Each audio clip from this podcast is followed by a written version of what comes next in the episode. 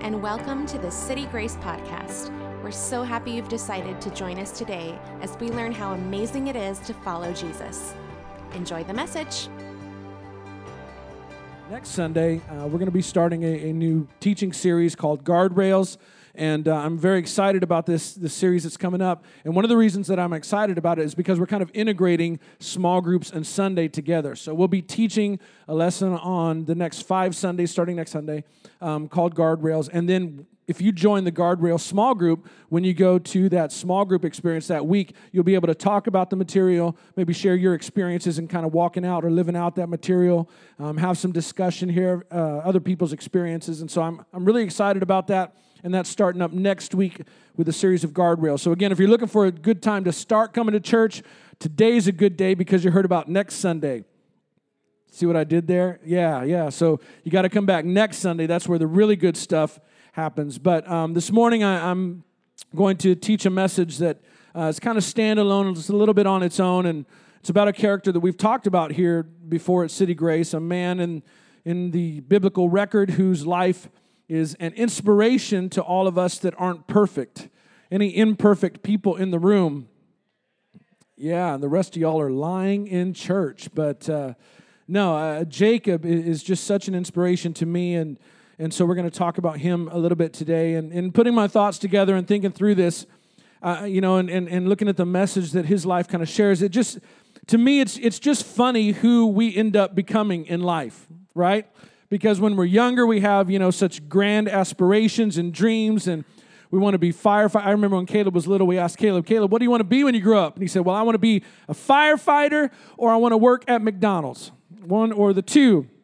And uh, so, you know, my, my brother in law, Chad, said, Well, you know, well, what, you just want to work at McDonald's forever? And he said, Well, yeah, I like McDonald's. I was like, That's a good reason to work at McDonald's. So, you know, but we just all have dreams and aspirations and things we want to be and people we want to become and, and things we want to see happen in our life or make happen in our life. And when we're in our teen years, how many of you ever said something like this? I'm never going to be like my mother. Right? I'm never going to be like my father, right? I'm never, and then by the time we're 37, we can't stop turning off the heater and telling the kids to get off the grass, right? It's just, you tell your spouse, you know, you're, you're turning into your dad, you're turning into your mom, and then there's fist fight that follows that. But and then people go to college for years and years and years and years and years. You go to college, right? And then you end up in a job that has nothing to do with your major. I guess, you know, because the fact of the matter is that who we become isn't always who we plan to be. And this isn't even necessarily a negative, right? I mean, for some of us, thank God we didn't end up who we thought that we were going to be. But whether that's financially speaking, we're not all who we planned to be financially. Whether it's your marriage or whether it's your marriage is, whether it's a career, whether it's, you know, your kids, maybe your kids look and act different than what you imagine. Maybe you even parent differently than you thought you would. But just as people, it's just a fact that we, you know, don't always become who we plan on being. Do you guys remember that first time that, that moment when it hit you that, like, you know, your parents actually used to be people full of hopes and dreams too? Isn't that a weird thing to discover, right? Like this, my parents had hopes and dreams as well, and then came us, and we crushed their hopes and dreams. Um, you know, just but then as you look at this, like it, it kind of begs the question because not all of us know just even all of the opportunities that are out there. And so as you're younger and kind of coming into, you know, maturity and, and, and options and, and this kind of stuff in life, it, it really begs the question like, who helped you plan who you dream to become? Who gave you guidance on that path, right? Who fed your dreams? Who challenged you? Who was your inspiration? Who instilled values and, and ethics and some guidance into you? And for some of us, that person maybe wasn't around. Or maybe for some of us, that person or people were around, but they weren't necessarily the greatest, right? And, and Chelsea is, is, is involved in early childhood education. I, I of course, am, am pastoring. Um, and, and you realize very quickly just how vital good parents are to setting up children and young people for success, you know. And I give honor to my parents. They're not here this morning. Uh, I give honor to my parents and also apologies. They tried, they really did. Um, but who we become isn't always who we planned to be. Who we become isn't always who we dreamed of being. We don't always become that person that we looked up to and wanted to imitate. And yet, and yet, and this is so this is so beautiful. This is so powerful. You have to hear this. You have to get this this morning. This is amazing to me because who we become isn't always who we plan to be, but with God, it's enough. Yeah, one person clapped. The rest of you guys know that with God, whoever you ended up being, it's enough. And God makes up for whatever we lack, whatever version of ourselves we have become, it's enough. What is it enough for? It's enough for God to find, it's enough for God to rescue, it's enough for God to breathe new life into, to breathe new hope into, to breathe new possibility into. It's enough for God to do this big Bible word that we use sometimes redemption. He is able to redeem who we are or who we have become, even when who we have become wasn't who we plan to be. And this idea of redemption, this is so powerful to me. This is such a, an amazing concept. And, and sometimes we use this word in church and it doesn't really kind of come across what we're talking about. But maybe in your everyday life, you understand the idea of redemption because some of us here, maybe all of us here, we all at one time or another have had a, a coupon to go somewhere, right? Anybody ever had like a coupon for a free $5 footlong from Subway, right? You do. Now, you take that coupon it's worth five bucks to Exxon and try and put some gas in your car with it. What's going to happen? Nothing's going to happen. That's exactly right. They're going to laugh you out of the store and tell you you can't use that to pay for your gas. That thing is useless there. It only has value if you use it where it was created to be used.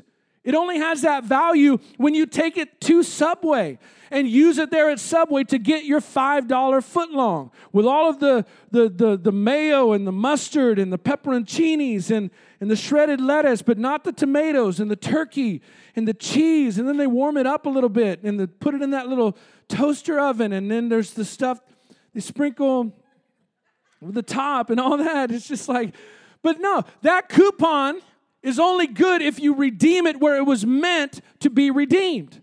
But even if you get it dirty at Exxon, even if you drop it on the ground or it gets a little torn, or even if it comes up smelling like gasoline by the time you leave, it does not matter because when you take it to where it was intended to be used and use it for the purpose that it was intended to be used for, that little piece of paper that was worthless at Exxon suddenly has real value and real worth when you use it over there. And that's the same thing with our lives. We have tried to use ourselves, use our lives, use who we are in places and areas and for things that they were never created to be used for. But God finds us ripped and dirty and torn and stinky, laying on the ground, forgotten and thrown away by other people. But God picks us up and He redeems us and restores us. And that should just be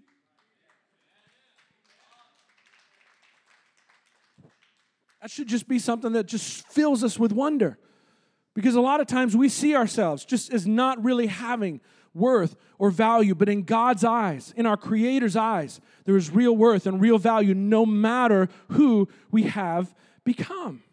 And that's who He is. That's why we celebrate and clap our hands and wave our arms when we call Him our Redeemer because he has redeemed us and he redeems broken people and he, re- he redeems diminished dreams and he redeems despair and depression and they're banished by his wisdom and his love and his design. And so it, it's interesting isn't it that we try and use our lives in, in, certain ways and they end up broken and feeling kind of valueless and maybe without worth. And, uh, but god takes us and who we become with him may not be exactly who we plan to be but in the end it's so so much better so much better because He knows us, because He understands us, because He designed us. And so I'm amazed by the story of Jacob, actually. Jacob is the story of redemption.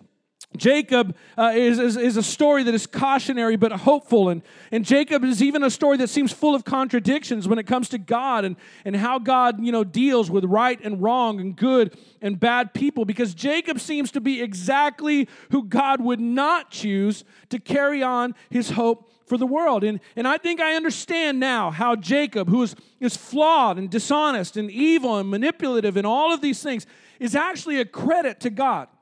Because when you read the story of Jacob at first in the Bible, you think, well, this is supposed to be God's guy. This is supposed to be one of God's people.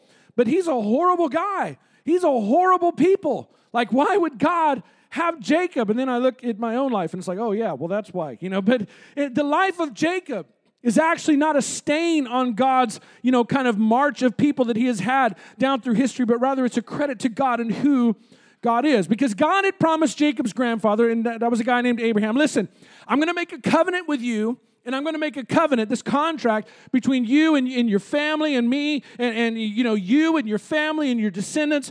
You're all going to live in relationship with me, and I'm going to bless you. And if you just follow me, I'm going to make your lives great. And the reason I want to do this is because when other people around you see your life and see how blessed you are, they're all going to look at me and turn back to me. And they're going to come to me. And so, me and the rest of the world are going to be put back into right relationship through my relationship with you.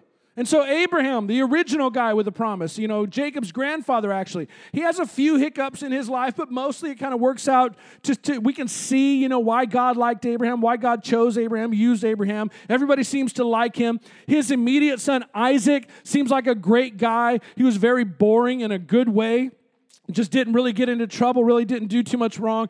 But then Jacob comes along, the son of Isaac two generations removed from the promise. And it's kind of like the first real test to God's promise. Like, is God really going to, you know, keep his word to Abraham? Or by the time it gets to Jacob, is God just going to be like, you know, crumple up the paper and we're going to start over with somebody else? Because Jacob just seems like that kind of guy. And, and, and, you know, it's amazing that God, through the life of Jacob and with the life of Jacob, God actually keeps his promise to Abraham. And by the time Jacob exits the stage of history, he exits a, vastly different person than the one who stepped from behind the curtain as what we know as a, or what he's called as a, a heel grabber.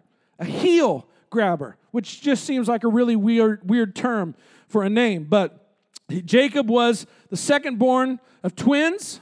And uh, if anybody here knows, firstborn is first place. And as my brother knows very well, secondborn is just the first loser. And that's the way that it works. And even more so for Jacob's family. Whoever was firstborn in the family was the one that was blessed and favored. And the firstborn got the inheritance of, of most of the possessions and the inheritance of, of spiritual leadership. And Jacob's mom had had this really, really rough pregnancy. You can imagine back in those times, uh, you know, with twins on the inside. It felt like this when the Bible describes it, it's like there was this WWE cage match going on inside her belly. And it turns out that's pretty much what was going on because it was Jacob and his twin brother Esau in there. And when it was time for them to be born, Esau was born first. And, and as Esau just kind of came into the world, it was so strange because there was a hand attached to his foot. There wasn't supposed to be any hands attached to feet then or now.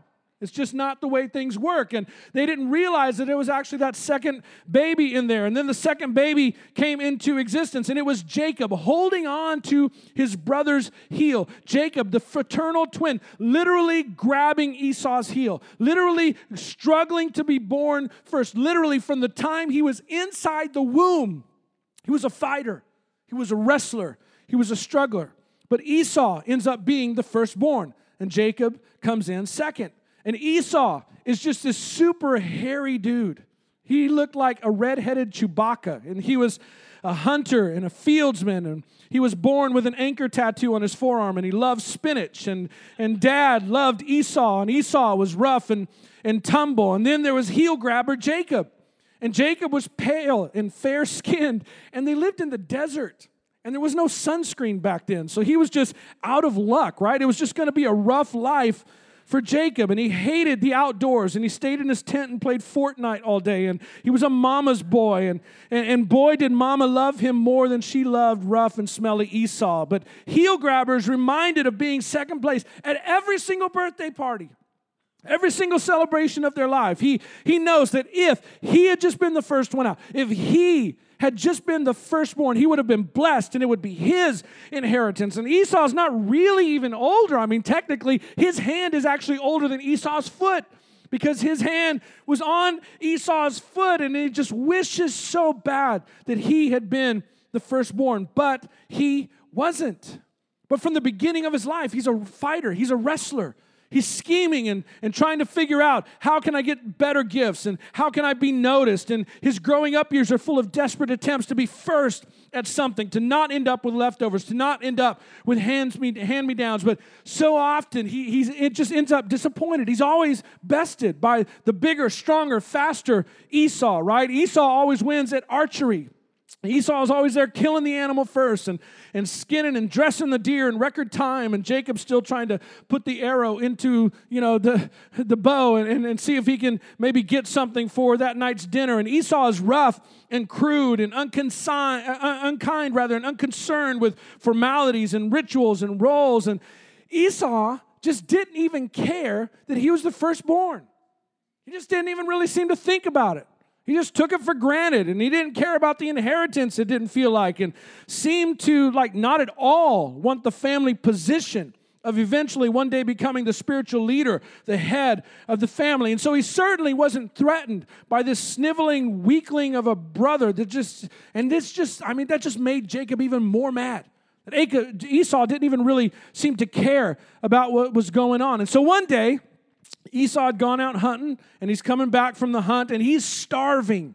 He's been hiking over hills and, and, and mountains and stalking and tracking, but this time he has come up empty. He didn't kill anything, he didn't find anything, and he's kind of dragging his feet on the pathway home. And as he's coming home, his nose gets a whiff of something besides his own BO, and it smells like soup, the best kind of soup, bean soup. He didn't have Chick fil A back then, so I guess bean soup probably smelled pretty good. And as he comes through the gate of the family ranch there, he sees Jacob sitting there stirring a big pot of stew. And so he says to Jacob, Quick, like, quick, I'm so hungry. Let me have some of that red stew. I'm famished. And heel grabber, you know, con artist, wrestler, fighter, Jacob looks up and says, What stew? Oh, this stew. This stew that I just happened to be cooking right here by the entrance to our family ranch. This stew, you know, where I happened to be preparing, not in the kitchen, but out here where I knew you would smell it coming right, you know, home the first thing that you would see. And yeah, you want some of this stew. Okay, well, I can give you some of this stew, Esau, but first, uh, sell me your birthright. He's planned this. He's been waiting for this. He was waiting for a day that Esau would come home starving. He knows his brother. He knows how his brother is when he's hungry, and he knows that Esau can't care less about the birthright, could not care less about that legal recognition of being firstborn. And, and so they don't have pens and paper back then. That, You know, oaths are kind of how they make agreements. There are probably one or two servants standing nearby to serve as witnesses. And Jacob tells Esau, Well, why don't you sell me your birthright and then I'll give you some bean soup? And we would think, Well, that just seems like a silly trade. Who would do that? Well, apparently Esau would do that. So he swore an oath to him, selling his birthright to Jacob. And then Jacob gave Esau some cornbread and some bean stew. And he ate and he drank and he got up and he left. So Esau despised that thing that made him the legal heir. That thing that made him, the, you know, gave him the position that would make him revered and respected by all of the family and by the tribes all around them. All of it sold for a bowl of beans. And as he leaves, he doesn't even seem to care about what he's done. But Jacob does. Jacob's been planning. We fast forward a few years to a time when their father, Isaac, is, is about to die. And Isaac knows that his time is short. And actually, Isaac's eyesight is just totally gone. He's, he's blind at this point. He's bedridden at this point. And so he calls Esau in, which was his favorite son. He says, Look, I'm about to die, and it's, it's time for me to, to go through this ceremony where I place my hands on your head and I convey to you the leadership of the family. I make you the head of the family, pass on to you the possessions, the inheritance, all of this kind of stuff. And Jacob and all of his servants and all the rest of the servants, everybody else, Esau is going to serve you once I perform this ceremony. But first, here's what I want you to do. I'm getting older and I'm kind of hungry right now, so you make that stew just like your brother does, just like your mother does. I want you to go get some game Go hunt them down, bring it back, make me my favorite meal, Esau, because as soon as I eat that, I'm going to put the family blessing onto you. And so Esau takes off and he leaves, and it turns out that mom has heard the whole thing. Well, mom likes Jacob better than mom likes Esau. This is a really messed up family. I'm telling you, these are God's people. This is like days of their lives. It's crazy. And, and so the mom runs into Jacob's tent. She turns off the Xbox. She tells him, Get up because your, your brother's gone to, to find us, and it's time for the blessing to be passed on. So go into the pen and get me a goat and bring it to me. I'm gonna, I'm gonna sacrifice, or you know, not sacrifice, but prepare the goat and cook the goat, and I'm gonna make your father's favorite dish. And you can take it to your father, and you can have the blessing instead of your brother Esau. And Jacob's like, well, there's no way that's going to work because, you know, Esau's like Chewbacca and I don't have any hair on my arms or anything. And she says, well, when you kill the goat, bring me the skins too. And he's like, what in the world is mom up to? Well, she was up to cooking dad's favorite meal and she made it. And then she took the skins and she actually tied them onto Jacob's hands and arms and the back of his neck so that Jacob will feel hairy like his brother Esau. How much body hair did Esau have? That's crazy. We want you to. we want to make it seem like you're your brother. So give me a goat skin and I'll put that onto you. And she does. And so Jacob does. And, and then he's worried about his smell, but she goes and gets some of Esau's clothes out of the laundry and puts Esau's clothes on Jacob. So now Jacob's wearing goat skin, stinks like Esau, has dad's favorite meal, goes into blind dad's tent, you know, and says, Hi, dad. Hi, dad. It's Esau, and I'm here with your with your favorite meal. And, and, and Isaac says, Well, that doesn't really sound like Esau. So why don't you come close? You know, before I do this ceremony and, and pass the blessing on to you and give you the inheritance, come a little bit closer so I can smell you. He comes closer, and dad's like, Ooh, that's Esau. I smell it. And and I feel the, the goat skin, and it feels like, like Esau. And so I, I think this must be Esau. And so Jacob went to him and kissed him. And when Isaac caught the smell of his clothes, he blessed him. He blessed him.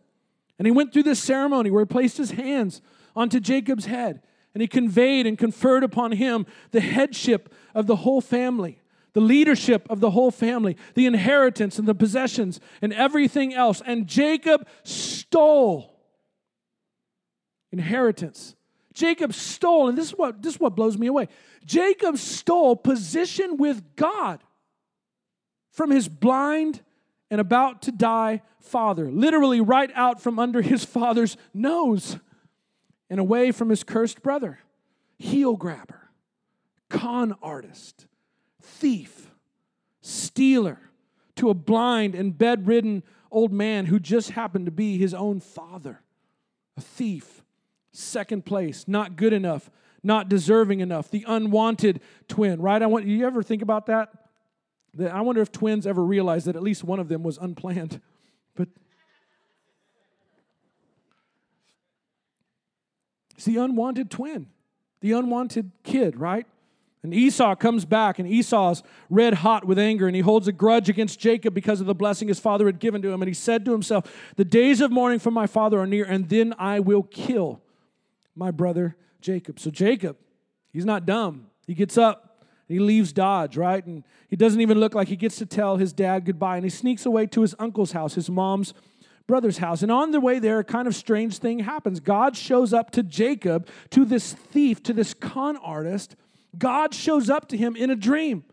And Jacob has just had this position with God conferred upon him by, by trickery, by deceit. But it's like God is confirming his covenant promise with this guy who just stole it. And it's so weird and it doesn't feel right. But God says to Jacob, I am with you, you thief, right? I am with you, and I will watch over you wherever you go, and I will bring you back to this land. I will not leave you until I have done what I have promised you. And in spite of Jacob stealing his position with God, it's like God is telling him, Look, I may have my work cut out with you, but I'm not going to throw you away. If I can get your attention, there is still something in your life I can redeem. can redeem. Oh, isn't that good news to all of us? So Jacob wakes up from the dream and wow, he says, Surely God was in this place and I didn't even know it. I'm running from my brother, I'm running from my past, I'm running from the mess I made, and God just happened to be where I end up. Isn't, you know, what are the chances of that? And we all kind of have that happen in our lives, right? We come into tragedy into pain and, and, and just all of these circumstances that overwhelm us and, and threaten to, to steal our sanity and our joy. And, and, and what a coincidence that right when we have our trouble, someone out of the blue says they're going to pray for us. Someone offers for us to come to their church. Someone says they care about us, right? Who knew that God would be there in our times of troubles? Who knew that God would come close, even when it seems that we deserve his presence the least? And so Jacob does with God what we've all done at different times. This is so human of Jacob. And he says to God, then Jacob made a vow saying, If God will be with me and will watch over me on this journey I am taking and will give me food to eat and clothes to wear, so that I return safely to my father's household. Then the Lord will be my God. Everybody say, if. God, if you will, then I will. God, if you won't, then I promise I'll never again. God, I promise if you will, then I'll start. Come on, somebody. We've all done this. This is so, so very human. And so God gets Jacob's attention, and he starts getting Jacob's attention from that moment on, and he starts giving Jacob an education in the dangers of con artistry. And he does, he does this through nobody else than Jacob's own uncle Laban. And it turns out that being a con artist actually runs in Jacob's family. And it turns out that that's not the only thing that runs in Jacob's family because there weren't very many folks alive back then. So there was a lot of intermarrying back in those times. And family reunions were a great place to find a date. So Jacob found a date in his cousin Rachel. And they weren't just kissing cousins, they were marrying, settling down, and raising a family cousins. And Rachel was beautiful and she was easy on the eyes and she was kind and innocent and, and wonderful all through her story. But then Rachel had an older sister named Leah. And, and apologies to anyone here named Leah or anyone that you know named Leah, but the Leah that was in Genesis was very, very homely. She was just not very attractive. And she was the older sister to Rachel. And so Jacob tells Uncle Laban, Hey, I want to marry Rachel. And Uncle Laban says, Well, okay, you can marry Rachel, but you're going to have to work for me for seven years. Jacob's like, Wow, seven years for Rachel, but okay, I'll do it. So Jacob served seven years to get Rachel, but they seemed like only a few days to him because of his love for her. Can we hear it? Oh, yes. Seven years of hard labor to pay the price for marrying Rachel, and Jacob gets way more than he bargained for.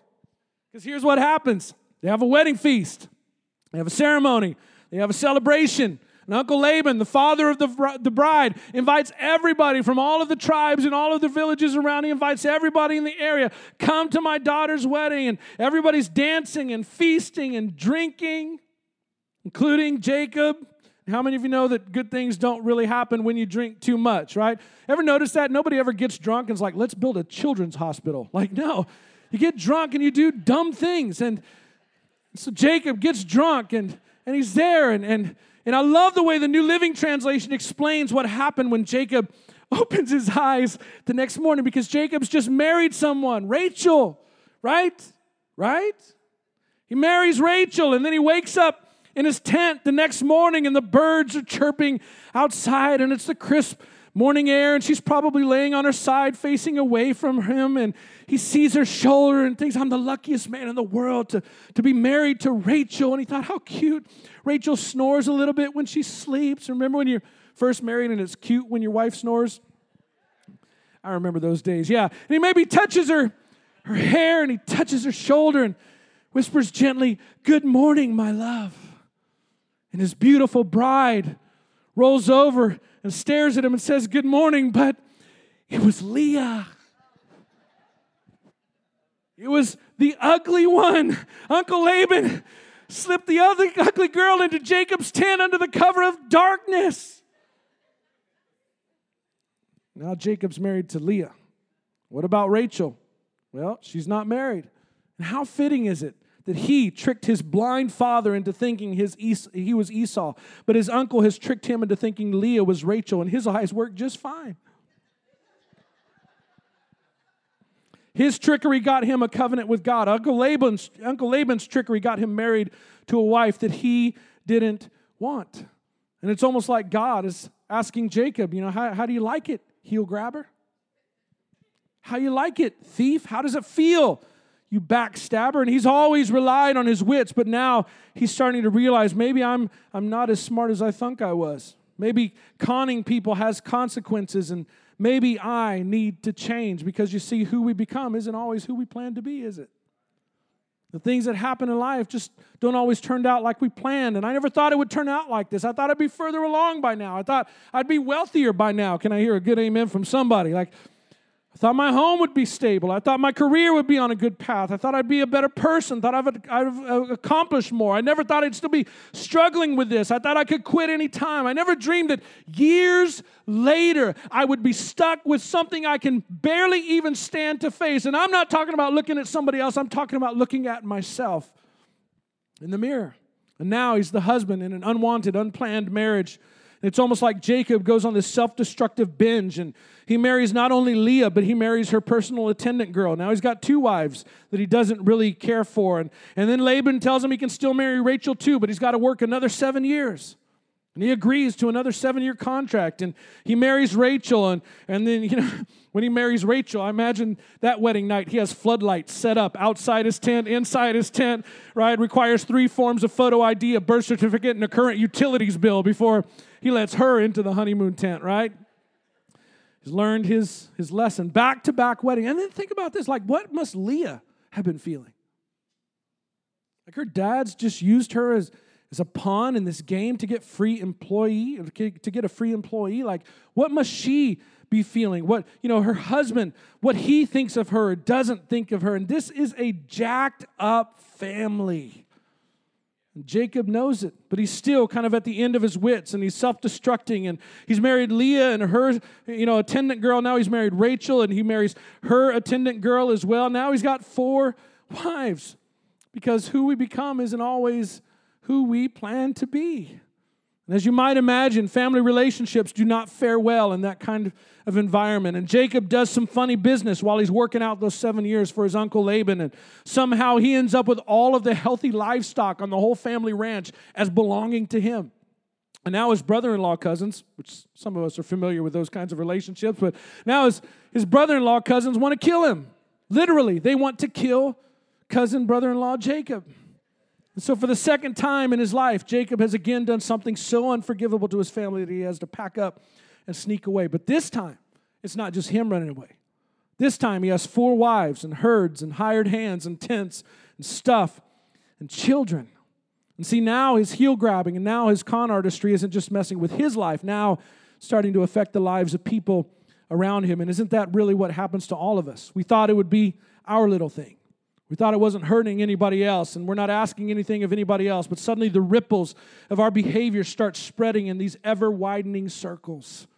They touch our neighbors, and they touch our careers, and they touch our finances, and our families, and our children. We didn't mean to, we never intended that this would happen, but who we become isn't always who we planned to be. And the circumstances in which we find ourselves aren't necessarily the circumstances in which we thought we would find ourselves. And so Jacob has to leave.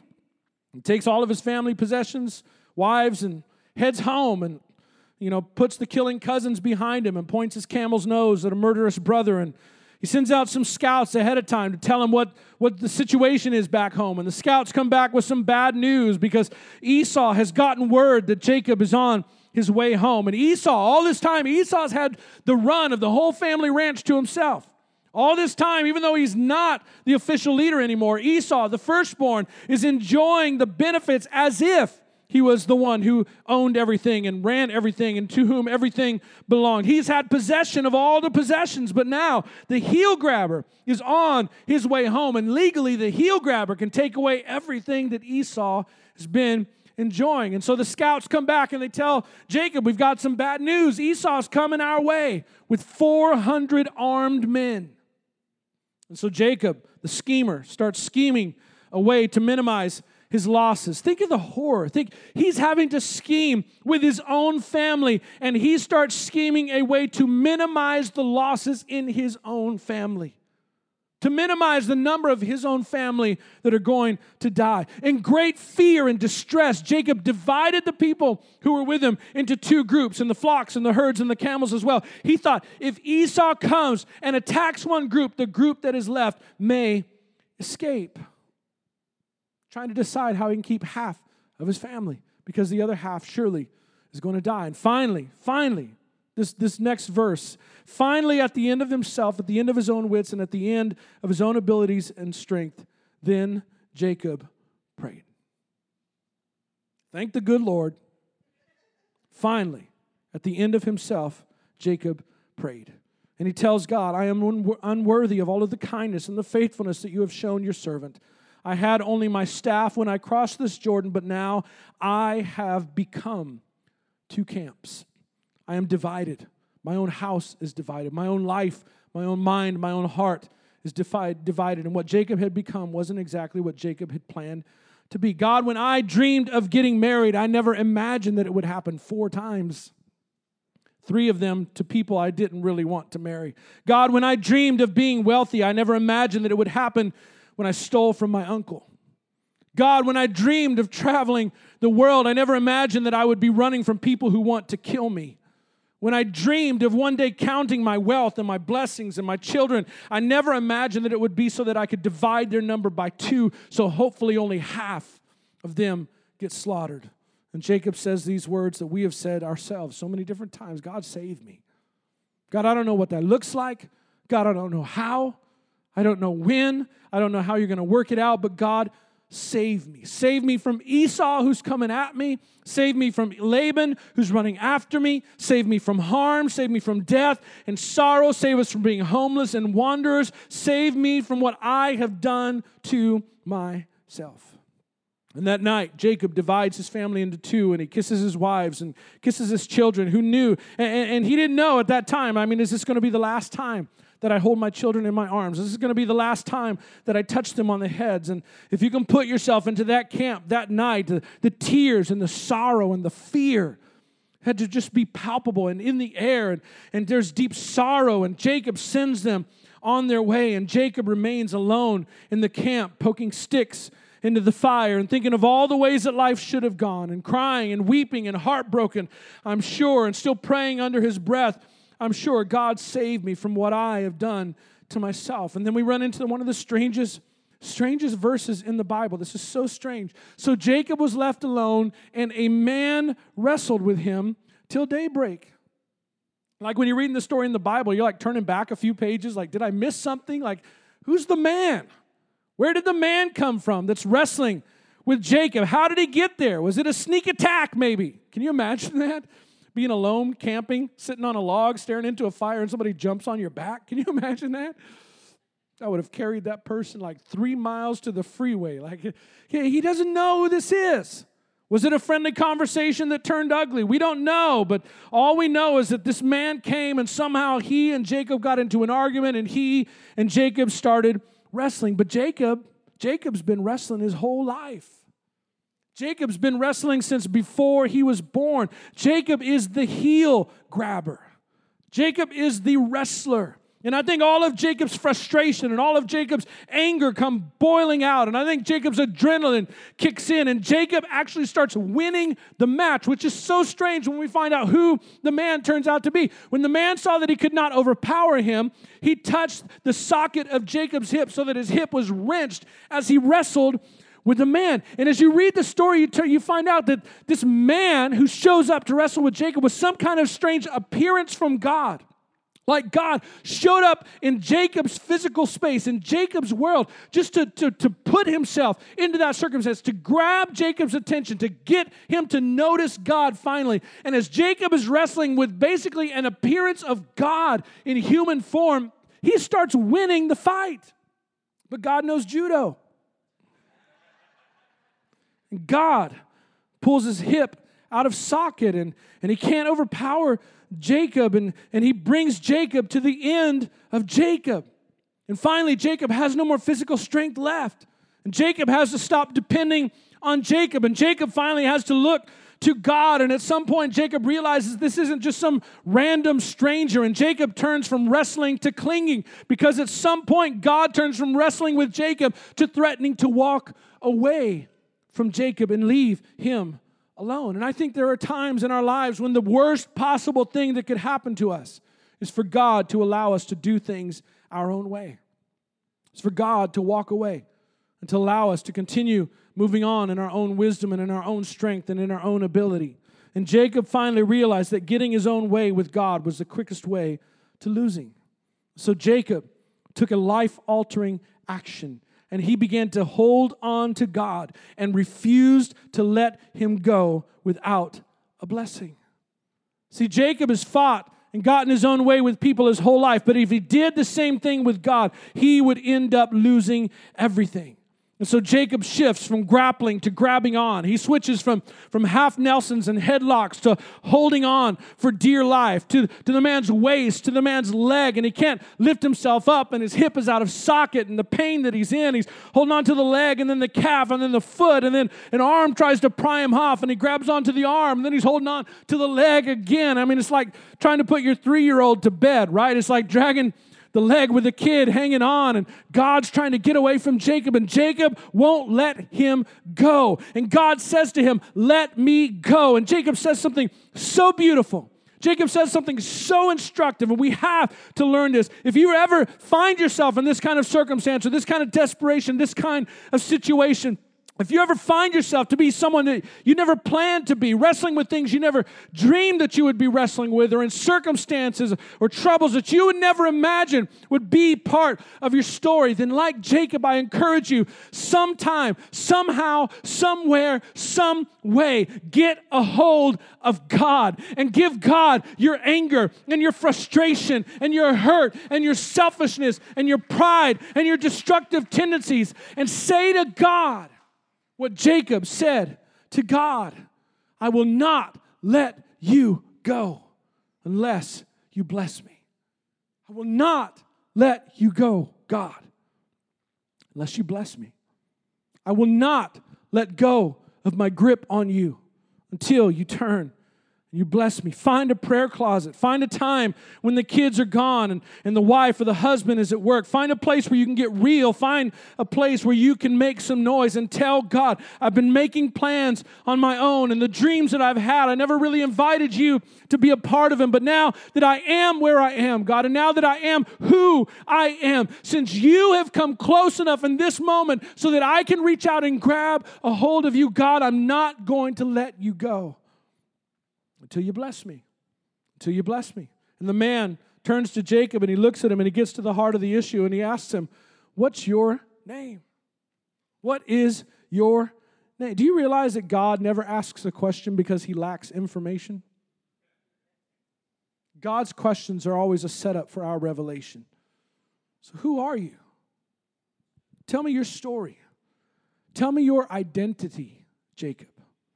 In your pain, with your hip dislocated, in your fear with your enemy just around the corner, in your silly wisdom where you're dividing your family so you only lose half of them. Who are you?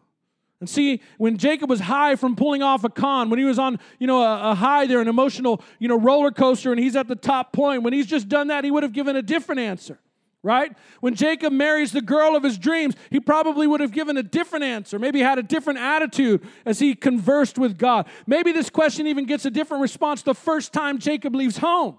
When he's young and his belly is full of fire and he knows that one day he's going to come home and, and claim all that is rightfully his. But this night, with his kids and his wives just barely around the corner and the bend in the trail. This night, when he's, a home, uh, when he's alone in his fear and alone with his regrets and now alone in his pain, he looks over the whole of his life and realizes that everything he thought he was winning had left him a loser.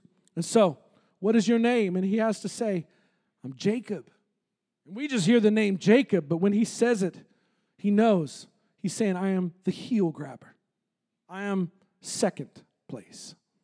I'm the one that has had to fight for everything in my life. I'm the one who came second, but I've always done things I hoped would make me first. And I didn't care if it hurt Esau. I didn't care if it ruined my relationship with my, divine, my dying father. I didn't care that it divided my family. Heel grabber is never who I thought I would become, but we don't always turn out to be who we planned to be. And I'm Jacob. I am the heel grabber. And I love God's response. Then the man said, Your name will no longer be Jacob, but Israel. God looked at him and he saw someone different than Jacob saw himself to be. And so God says, The first thing we're going to do is we're going to change your identity. We're going to change the way you see yourself. We're going to change the way that you can only stare at your own brokenness and emptiness and deceit and con artistry and all the trickery and all of the deceit and everything that you have caused. And I'm going to show you something that I see in you that is different than the way that you see yourself. So you will no longer be Jacob. You will no longer be the con artist and the heel grabber. You are going to be Israel. Israel, the new in the New International Version, it says he's the one who struggles with God. He's the one who fights with God. He has just wrestled with God and he was winning. And God is trying to show him not only have you been fighting with other people all this time, but really behind it all, you were fighting with me. And God gives him a new identity that you are someone who is struggling with God. And yes, as a result, you've also been wrestling with other people. But now, Israel, now, now that you have finally surrendered to me, you have won because you have struggled with God and with humans, and you have overcome. And by naming yourself, by confronting who you are and who you've become. By confessing your brokenness, you have come clean. By surrendering to me, you have become a champion. Because it's only at the end of our own planning that we find a new beginning with God. It's only when you come to the end of yourself that you find where God's grace and God's mercy and God's power begin. And what's beautiful and powerful is that the same struggle is shown all through the life of Jesus in the New Testament. Jesus is constantly bringing people to the end of themselves. Jesus is constantly leading people to a confession of their brokenness and their sin. And then when people seem to be at their lowest, in their worst possible moment, thinking they had no value of their own, that's when Jesus would look at them and forgive them and give them a new beginning.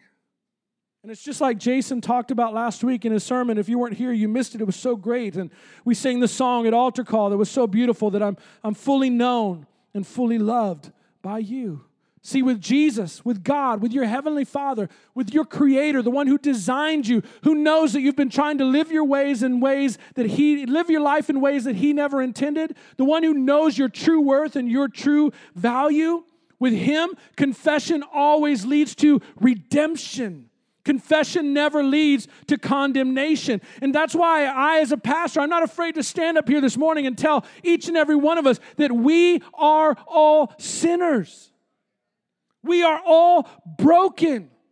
We have all done things in our life that prove that we are so desperately flawed. We are so desperately empty. We're not half as smart as we thought we were. We're not half as strong as we thought we were. But why am I comfortable saying that? Because I'm saying that to people who are in the presence of a heavenly Father, the one who made you and designed you, who knew your name before your parents even knew each other. There is purpose and there is value over your life, and it doesn't matter where you've been or where your behaviors have taken you. It doesn't matter what you smell like, what you look like. God can pick you up from where you are and redeem your life. He can. He can. And all over this room, there's stories that prove it. That one, and that story, and that story, and that story, especially her story, and that story. I was pointing at Stephanie just in case anybody was confused your story, your story, your story.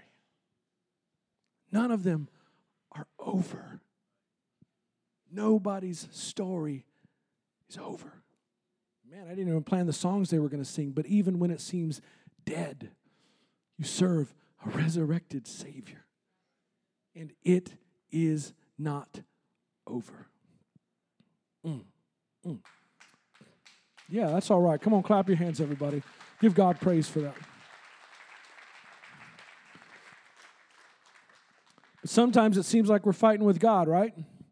Sometimes it seems like we're fighting against God, but here's something that Jacob finally understood that night that God was fighting for Jacob, even when Jacob was fighting against God. See, we might fight against God, but God is always fighting for us. Nobody wants to confess, but God knows it's for our best. Nobody wants to come to the end of ourselves, but we can't find him until we lose ourselves. And when Jacob finally lost and surrendered to God, Jacob finally won God's blessing. If the musicians could come. When Jacob stopped trying to fight against what God was trying to give him, he could finally receive what God had planned to give him all along. Because you remember the story that Jacob was a part of? Remember the promise that God had made to Jacob's grandfather? The story was never in jeopardy. God was never going to lose that story or throw that story away. God wasn't surprised by Jacob or who Jacob was, even though Jacob was surprised at who he had become. God just knew that Jacob was coming and Jacob needed to go through the process to see what God had seen all along. And with that night in Jacob's life, Jacob received new character. Jacob received new hope. He got a brand new beginning and started living a new kind of life and had a new way of seeing life. And it all stemmed from a brand new identity that could only come from the one who could see the value in a broken and empty life that Jacob had become. Because we don't always become who we planned to be, do we? We don't. We don't. But when Jacob finally let God declare who he would be the next day, he found redemption for all his yesterdays. That's where it starts. That's where it starts with allowing God to tell us who we are, with allowing God to tell us the value and the purpose and the design of our lives. That each and every one of us has redemption, has possibility and promise inside of us, not because of who we are, but rather in spite of who we are. It's all about Him, and it's never been about us.